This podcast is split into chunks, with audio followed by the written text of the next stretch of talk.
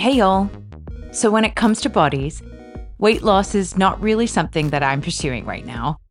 But as you know, one of Vanessa's family members has been taking a GLP 1 medication, and it's worked really well for him. So, if that is part of your journey, you should check out the Ro Body Program. Ro provides access to the most popular weight loss shots on the market. Ro's partner handles all the insurance paperwork to help get the medication covered. If eligible for medication, patients have access to their provider on demand for any questions. Go to ro.co slash infamous. Sign up today and you'll pay just $99 for your first month and $145 a month after that. Medication costs are separate. That's ro.co slash infamous.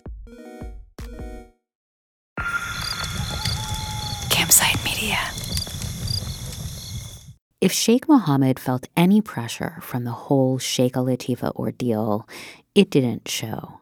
He was busy with, among other things, horse racing. Some horses just give you that feeling, you know, saying, telling you that there is something about them. Through their eye, you can see their heart, and the horses is fantastic. He was also a horse owner, one of the biggest in the world. He's a fixture at Ascot and always used to sit in the royal box with the Queen. He started one of the most successful horse racing teams in the world, Godolphin. And it's Masar's Investec Derby in the hands of William Buick for Godolphin. Helder has won the Melbourne Cup. Thunder Snow wins it by five. What a night, what a night for Godolphin. You win the Dubai World Cup, you've won the Investec Derby. What a day for Godolphin. Now, someone would sometimes accompany Sheikh Mo on his various equestrian journeys. Someone who was about to become very important to Sheikh Latifa's story. And Princess Haya, amazing for your team. Princess Haya, Sheikh Mohammed's second official wife. She had glossy highlights and glowing skin. She was sort of like a Arab version of Princess Di. Haya was well traveled, cultured, and a prize winning show jumper. She turned a childhood passion into a profession when she went on to represent her country at the Olympics in Australia in 2000. When Haya was 26, she became the first Arab woman equestrian in the Olympics. So, Haya is a highly, highly intelligent, very erudite, very smart, very anglicized woman. That's Louise Callaghan, a journalist who covers the region. She went to boarding school in the UK and then to Oxford. She's got this love of Jilly Cooper novels, which are these kind of raunchy Mills and Boon style novels. She's very multilingual. She's lived in Paris for a while, very worldly. Unlike Sheikh Mo's other wives, Haya was famous in her own right. You see, she's the daughter of King Hussein of Jordan and the stepdaughter of Queen Noor, the progressive monarch of Jordan. Women are not simply a category of, of a problem to be addressed or ignored, they are key to the solution. Queen Noor was absolutely beloved in the West, and in Jordan too. And when Haya's own mother died in a helicopter accident, when Haya was only about three years old, Queen Noor eventually became her stepmother. Haya's world as a child was about Queen Noor and about horse riding. When she was very young, her father gave her a foal who had also lost its mother. Being given that responsibility really brought me out of uh, out of my shell. She was the perfect symbol for Dubai's new, modernized image. Never mind that she was about 25 years younger than Sheikh Mo the idea that she would marry him came as a great surprise to lots of people who knew her. Mohammed, despite his love of horse racing and having lots of property in the UK, his whole outlook on life is very, very centered from Dubai. Her role, it appeared, was to be the face of the family. So she would appear wearing Western clothes at Ascot with him. She would be photographed with the Queen Princess Haya was about to play another very important role on the world stage, a role that involved Latifa. From Campside Media and Sony Music Entertainment, I'm Vanessa Grigoriadis. I'm Natalie Robehmed. And this is Infamous Dubai's Missing Princesses, Episode 3. So, last episode, Latifa escaped from Dubai only to be hauled back soon after. Right, and, and she recorded that video that would go viral, the one that Louise watched in a cafe in Beirut. So now we're going to hear more about Sheikh Mo's most public wife, Princess Haya, and what she did or didn't know. That's coming up after the break. I've always struggled with finding time to manage my finances. At the end of a busy week, the last thing I want to do is spend time budgeting all of my expenses or tracking down customer service teams to cancel old subscriptions I no longer use. But now I use Rocket Money, and it does all that for me. Rocket Money is a personal finance app that finds and cancels your unwanted subscriptions, monitors your spending, and helps lower your bills so that you can grow your savings. With Rocket Money, I have full control over my subscriptions and a clear view of my expenses.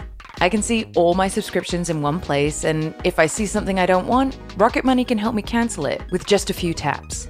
Rocket Money has over 5 million users and has saved a total of $500 million in cancelled subscriptions, saving members up to $740 a year when using all of the app's features. Stop wasting money on things you don't use. Cancel your unwanted subscriptions by going to rocketmoney.com slash infamous. That's rocketmoney.com slash infamous. rocketmoney.com slash infamous. Anybody who has a sibling knows that sibling fights are unavoidable. But what if every fight you had was under a microscope, on a global scale? That's the reality for brothers Prince Harry and Prince William. They'd been each other's closest friends and allies since the death of their mother. But that all began to crack as they married and took wildly different approaches to their royal duties. Wondery's podcast, Diss and Tell, is hosted by comedians Sydney Battle and Matt Bellassai. Each episode unpacks one of pop culture's most iconic celebrity feuds, and they recently took a deeper look into the real reason William versus Harry started. It's actually much bigger than these two brothers, stretching back into the history of the British monarchy. Did their feud start with the royal family's mistreatment of Meghan Markle? Or was it something that began much earlier? Follow Diss and Tell on the Wondery app or wherever you get your podcasts. You're listening to Infamous from Campside Media. So, Haya told a court she only became aware of Latifa's disappearance when the rest of the world did in March 2018. Initially, she thought Sheikh Mohammed couldn't possibly be responsible for the forcible return of his daughter. Haya and Sheikh Mohammed had a son and a daughter of their own.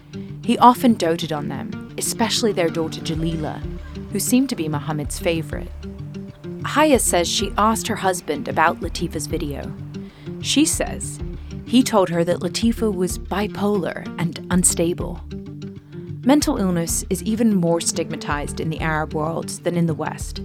So, dubbing Latifa as bipolar effectively painted her as persona non grata.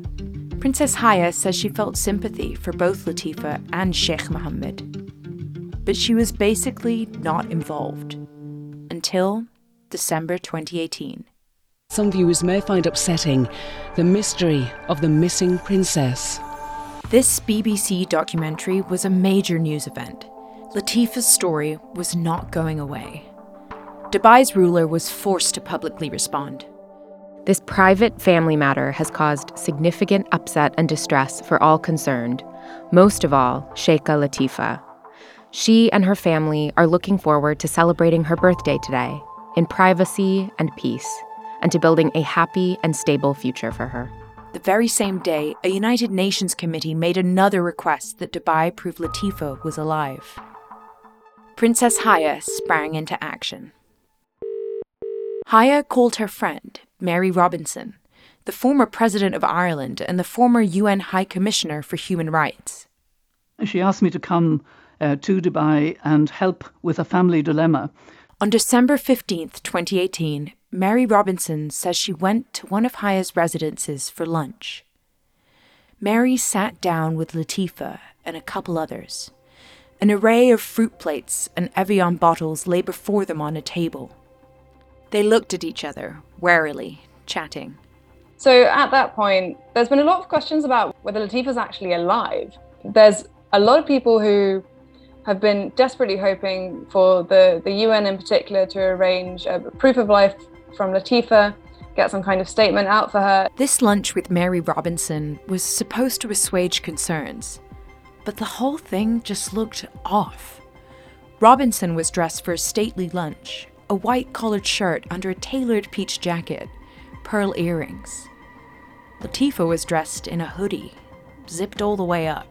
What we get is this weird situation where Mary Robinson rocks up in Dubai, sits down, poses for a photo with Latifa, who, you know, looks like completely blank eyed and like there's nothing going on.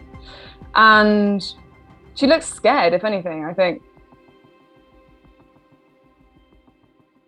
Weeks after the lunch, Mary Robinson gave a public interview. She's troubled. Um, she made a video that she now regrets. I had lunch with her. She's a very likable young woman, but clearly troubled, clearly um, ne- needs the medical care that she's receiving. The lunch totally backfired. The result of this was that the whole issue with Latifa all of a sudden just got a lot more attention. Robinson is getting a lot of heat from different groups about those comments, including from the lawyer who is legally representing the princess, who says that Robinson is playing into the hands of Dubai. Princess Haya had to respond, and she did so on a top Irish radio station, RTE Radio 1. Can you tell me the, why you invited um, Mary Robinson to Dubai? What's been a, a, a terrible in the last few months for for myself, for my family. Um, is a situation that that's deeply private that we've been we've been faced with. I, this is why I called Mary. I called her specifically with a with a question because I'd seen a correspondence from the Special um, Procedures Branch of the UN High Commission for Human Rights well, when you say it is something that is deeply private, it was Princess Latifa who made it extremely public and consequently gave cause for much anxiety about her welfare. Yes, I understand that, and I hear what you're saying. It is a private family matter, um, and I don't want to go any more deeply in, into it for the protection of Latifa herself and to ensure that she's not used by anyone else. She's a vulnerable um, young woman. And that's what's important to me. And what's important to us as a family is to ensure that, that she's all right. Basically, Haya spouted the party line. Being asked for proof of life and being asked to prove that someone we love, that I love, is, is simply alive is absurd. Um, we've done our utmost to help and protect and support her through this period. It's unimaginable that this thing has gone so far from the truth. Haya made it clear that she'd acted of her own volition. I really wanted to get the right advice from Mary on how to move to, to, to move forward. And I wanted her to to give me that counsel. I did it as myself. Um, there was you know, no official party, there was no commission, there was no terms of reference. I made the call Anytime the interviewer pressed her on Latifa's disappearance and the BBC documentary's reporting, Haya said the same thing. I'm not here to go into into the details of what is a, a private family matter. She pushed Mohammed's narrative that Latifa's escape had been a kidnapping. Was there a, a, a ransom bid? I believe that that has been clearly communicated on a number of occasions. Yes, there was and she implicitly denied all of Latifa's allegations from her video. If I thought for a single second that any shred of this was true, I wouldn't put up with it or stand for it. But it wouldn't be long before Latifa's version emerged. That's after the break.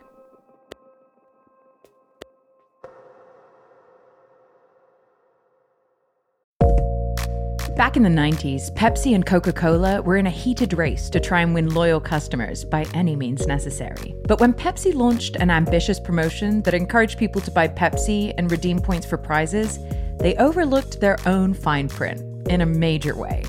On each episode of Wondery's podcast, The Big Flop, comedians join host Misha Brown to chronicle one of the biggest pop culture fails of all time and try to answer the age old question Who thought this was a good idea?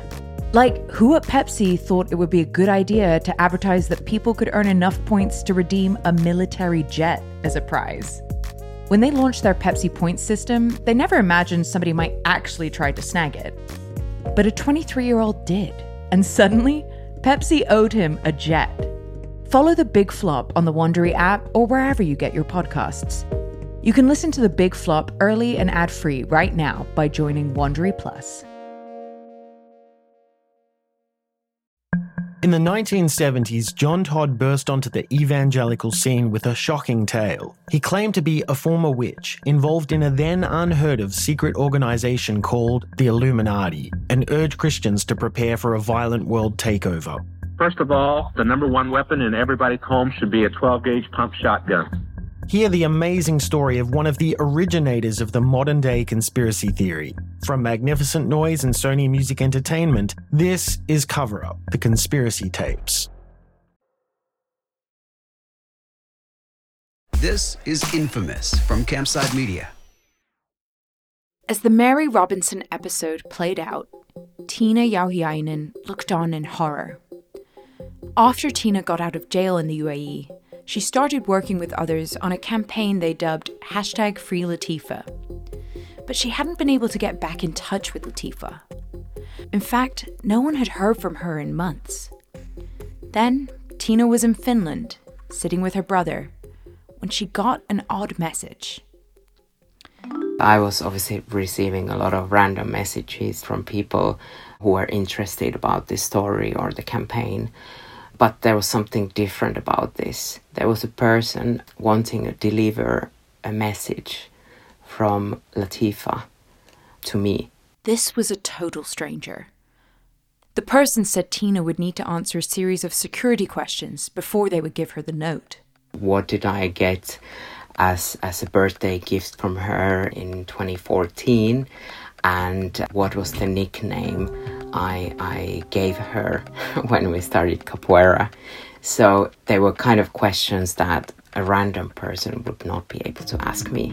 That night I couldn't sleep. Yeah, I was so excited and, and nervous at the same time. Like, what's really going on, you know? Am I going to be able to talk to her soon? And yes, it was just really, really amazing. Finally, Tina received a picture of a letter Latifa had written to her. It was as if she wanted to explain everything on one page. There was just so many things what happened to her, where she has been since we last met, everything in detail. I was obviously thrilled, first of all, to learn that she was alive. Um, I was so happy to hear from her. It felt like it had been forever that we were able to talk. I was able to tell her what happened to me Tina began corresponding with Latifa regularly. Latifa told her that since her capture, she'd been held hostage in a villa that had been converted into a jail. The reality was grim and sad. I was communicating with my friend who was held hostage. I didn't know how long we would be able to have this contact. Tina and her associates managed to smuggle a cell phone to Latifa and Latifa started sending them video messages. The situation is very hard. In one, Latifa sat in the corner of a bathroom wearing a dark shirt. She brought up Mary Robinson's visit and told the story, but from her side. I uh, introduced Mary, never said that she was the former UN uh, head of human rights, never. Um, if I knew that, of course, like I would have said everything, but um, no, she never told me that. We, we were eating and, and everything, and then Haya, she said to me, "Oh, this is such a nice um, uh, lunch. I want to remember it. Will will you all come uh, into the living room to take a picture?" And I kept saying to her, "I don't really want to. I don't really want to." Like I was being polite. I wasn't saying in front of them, "Hey, I'm a hostage." I looked at the camera, and my face was like, you know, like this, not smiling or anything. It was all a setup. It was like they tricked me. Latifa's supporters kept reaching out to human rights organizations for help, but they hadn't heard much since Mary Robinson's visit. It was very hard to realize that and to feel so helpless, knowing where she was, but actually not being able to help. So far, Princess Haya had believed Sheikh Mohammed when it came to Latifa. Observers thought Haya may have been either a knowing participant in the campaign against Latifa or a pawn. But that was all about to change, because a fissure in Sheikh Mohammed and Haya's relationship turned into a chasm. At the end of December 2018, Sheikh Mohammed published a poem. It was called The Morality of a Knight. One of our producers, Rajiv, is going to read it. If my friend transgresses, I forgive once. But if he repeats the offense, I ensure his regret. The Sheikh seemed angry with someone. I was repelled by your great wrongdoing. A person who has spent his life hunting, he is never hunted. His deeds are like a lion's. Now, Sheikh Mohammed has written a lot of poetry. In the Arab world, it's not super weird for a royal to write poetry. It's like a president releasing a memoir or giving a commencement speech after being in office. It's just something people do. And most of his poems are about horses, his nation. Pretty innocuous, universal topics. But these weren't innocuous. To me, they seem pointed, venomous even. Here's another from a few months later. My spirit is cured of you, girl. When your face appears, no pleasure I feel. But Sheikh Mohammed seemed like he wasn't mad at Latifa or even Shamsa. These poems appear to have been directed at Haya, his beloved modern Jordanian wife. Why was he allegedly mad at Haya? It all had to do with a certain employee of hers. Remember how Latifa made friends with Tina, the Capoeira instructor?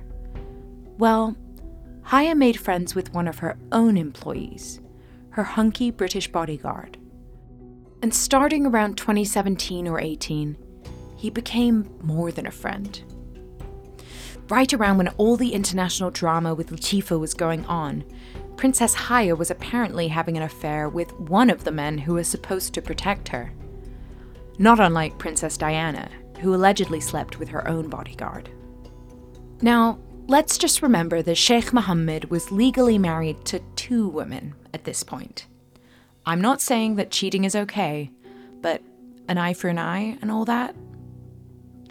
Regardless, Sheikh Mohammed's reaction became out of proportion to the affront, and the messages only got darker over the next few months. In one phone conversation, Sheikh Mo allegedly told Haya, I have received bad news about you. I have heard that you were sitting in the palace with the British security. I am starting to doubt you. Haya hung up, terrified. Haya says a number of her trusted staff members were dismissed and replaced with people loyal to Sheikh Mohammed. She probably felt like, all of a sudden, even the walls had eyes. And then anonymous notes allegedly began appearing in her house. We will take your son. Your daughter is ours. Your life is over.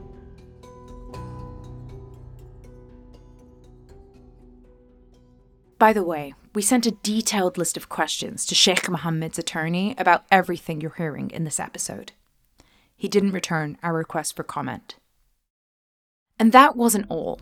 While their seven year old son Zayed was on a trip, Mohammed allegedly phoned Haya and said, He is a desert boy. In a few months, we will take him from you. You will see. According to Haya, Mohammed didn't try to hide his disdain for her in front of their kids either. During one visit, he allegedly said to his son, Zayed, do we need a mama? You see, Haya, we don't need you anymore. We don't need you or want you. By March 2019, Haya says her desk at the ruler's court had been removed. To Haya, it was a public slap in the face, an indication she no longer had any power. Maybe Haya finally realized what Sheikh Mohammed was capable of. Or maybe her own desire for freedom suddenly aligned with Latifa's cause. Whatever it was, Haya was about to pick up the baton Latifa had placed down. But only one of them would escape for good. Next time on Infamous. Princess Haya bint Al Hussein, the wife of the ruler of Dubai, has fled the United Arab Emirates. The ruler of Dubai, Sheikh Mohammed Al Maktoum, has been found by the High Court to have illegally hacked the mobile phones of those opposing him. There's five policemen outside and two policewomen. I can't even go outside to get any fresh air. It showed that the UAE had lied to the world. Infamous is created and executive produced by Gabriel Sherman and me, Vanessa Grigoriadis. This episode was co hosted by Natalie Robehmed, who wrote it with Heather Schroering. Producing by Heather Schroering, Natalia Winkleman, Lily Houston Smith, and Grace Heerman. Princess Haya did not comment for this series. Shoshi Shmulevitz is our managing producer and editor, sound design by David Devereaux, recording by Ewan Lai Tremuan, and fact checking by Matt Giles. Voices by Rajiv Gola and Lily Houston Smith. Campside Media's executive producers are Josh Dean, Adam Hoff, Matt Scher, and myself. Campside Media's operations team is Doug Slaywin, Ashley Warren, and Destiny Dingle. If you're enjoying Infamous, please rate and review the show. It helps us more than you know.